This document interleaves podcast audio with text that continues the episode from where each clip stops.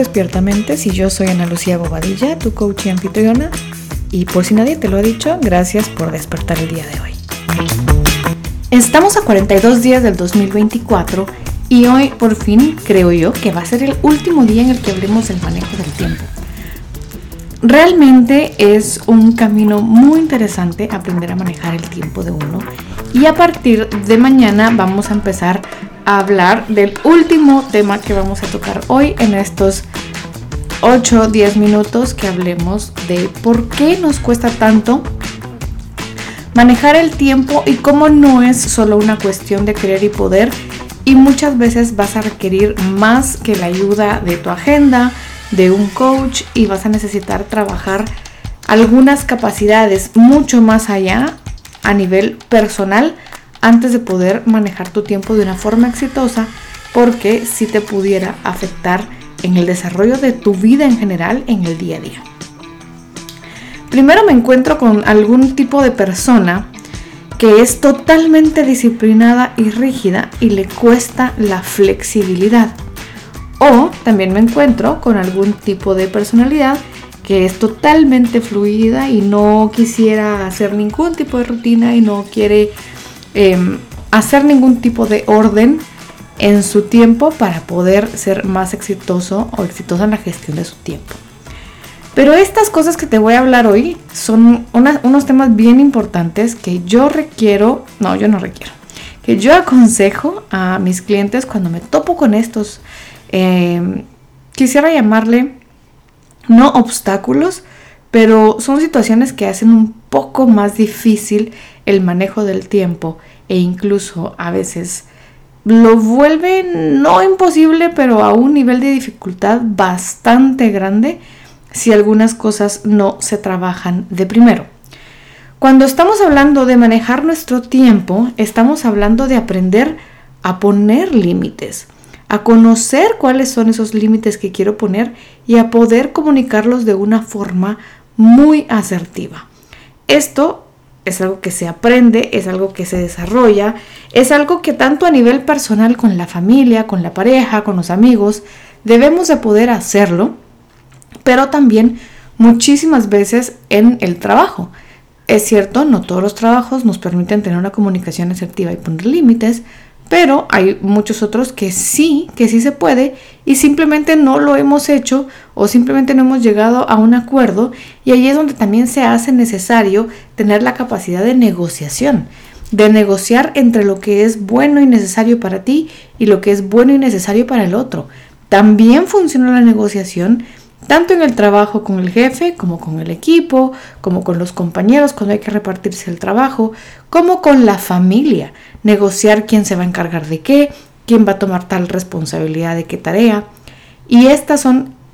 realmente capacidades que no se forman de un día para otro y que requieren bastante práctica y muchas veces toma años realmente de verdad ser un máster en estas em, capacidades. Ni siquiera estoy diciendo que perfecto, porque pues creo que nadie es perfecto, pero poder poner límites, comunicarlos y negociar en algunos momentos es súper necesario. También es importante cuando estamos aprendiendo a manejar nuestro tiempo, hay dos cosas que a mí me parecen bastante más delicadas. Y una de ellas es que cuando empezamos a priorizar voy a redundar aquí un poco, pero cuando empezamos a priorizar nuestras prioridades por sobre las prioridades del resto del mundo, pasa algo que empezamos a manejar culpa. Y esa culpa muchas veces nos paraliza y hace que no podamos em, tranquilamente y con responsabilidad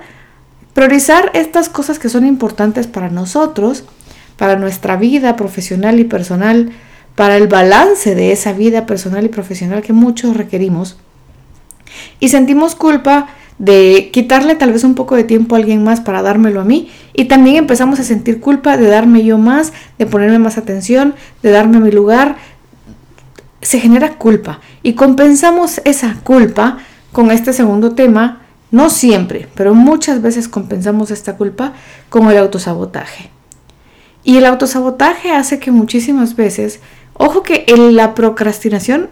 hay muchísimas raíces de la procrastinación, pero una de las formas en las que procrastinamos es por el puro autosabotaje de no siento que me merezco dedicarme tiempo, no siento que merezco dedicarle tiempo a las cosas que son importantes para mí, no siento que merezco ser un poco más feliz o estar más satisfecho con mi vida y entonces todas aquellas cosas que son importantes para mí van a estar de una forma recurrente en un segundo, tercero, cuarto o décimo plano, porque creemos que no vale la pena, no valemos la pena, no valemos el trabajo, no valemos el esfuerzo y terminamos al final del día no haciendo aquellas cosas, autosaboteándonos, a veces con procrastinación o a veces con simplemente no hacerlo, no animarnos, no hacer nada. Y ahí definitivamente es una cuestión que debemos de trabajar cuando ya es algo crónico con una ayuda profesional. Otro punto importante también es que yo no sé si esto es más de generaciones más recientes, de centeniales y demás, pero me parece que muchos tenemos, y me pasaba, creo que cada vez lo manejo mejor, todavía no estoy en un lugar que esté cómoda, que diga ya lo super manejo, pero creo que ha avanzado y es en el manejo de la frustración. Muchos tenemos una intolerancia a sentirnos frustrados, a poder manejar emocionalmente esa frustración del aprendizaje o de que las cosas no avanzan tan rápido como yo quiero, porque también hay un tema de control, de necesidad de controlar todas las situaciones y hay que tener mucho ojo y mucho cuidado porque en algún momento entre más desorden hay en mi mente, entre más tareas tengo y que son súper mega importantes todas y quiero completar la mayor cantidad de tareas, debe de haber una mayor organización, pero no debe llegar al punto de que haya un una situación de extremo control y que yo no pueda manejar la frustración de no poder tener el control de todo, porque al final del día convivimos en una sociedad, vivimos en una, convivimos con una familia, convivimos con compañeros de trabajo, con jefes que son humanos y que uno no puede andar por la vida queriendo, bueno, uno puede andar queriendo, pero no, se va, no, no es efectivo Querer controlar a los demás. A duras penas nos podemos controlar y entender a nosotros mismos como para poder andar controlando a los demás. Entonces esos son temas que de no trabajarse con ayuda profesional va a ser 10 mil millones de veces más difícil manejar tu tiempo porque requiere tener conversaciones difíciles, hacer negociaciones, tomar decisiones con conciencia y no solo dejarnos llevar y no solo esto es lo que hay, esto es lo que queda, y entiendo que no todo el mundo puede dejar de hacer lo que hace, dejar su rutina y solo enfocarse en lo que quieren hacer. Tiene que haber un, un equilibrio que es diferente, ese equilibrio para cada quien, pero en el momento en el que empezamos a darle lugar a nuestras prioridades, ahí las conversaciones empiezan a cambiar y no a todo el mundo le gusta. No a todo el mundo le gusta en lo que nos estamos empezando a convertir cuando empezamos a avanzar en nuestros proyectos, en nuestros sueños. Y eso nos va a llevar a también tener algunas pérdidas de relaciones, de familia, de pareja, pudiera ser incluso de trabajo. Y tenemos que estar dispuestos muchas veces a que eso sea así y pasar nuestros procesos de duelo. Pero también se vale si en algún momento pues no estamos listos para esa pérdida y decimos, no, el precio que tengo que pagar por hacer esto es perder esta relación, tomar la decisión consciente de decir, no, no quiero pagar ese precio. Y no solo pagar el precio sin pensarlo y sin que me pregunten y sin decidirlo, sino realmente tomar una conciencia de ello. Ahora, el último no es el último, sino tal vez el, más trillado, pero es sencillo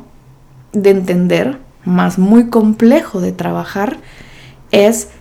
que también el manejo del tiempo es una serie de hábitos. Y como no entendemos cómo funcionan los hábitos y creemos todavía que un día, en 21 días se forman los hábitos, es que estamos súper ansiosos de que podamos en 21 días manejar las cosas de cierta manera. Y cuando llegan el día 10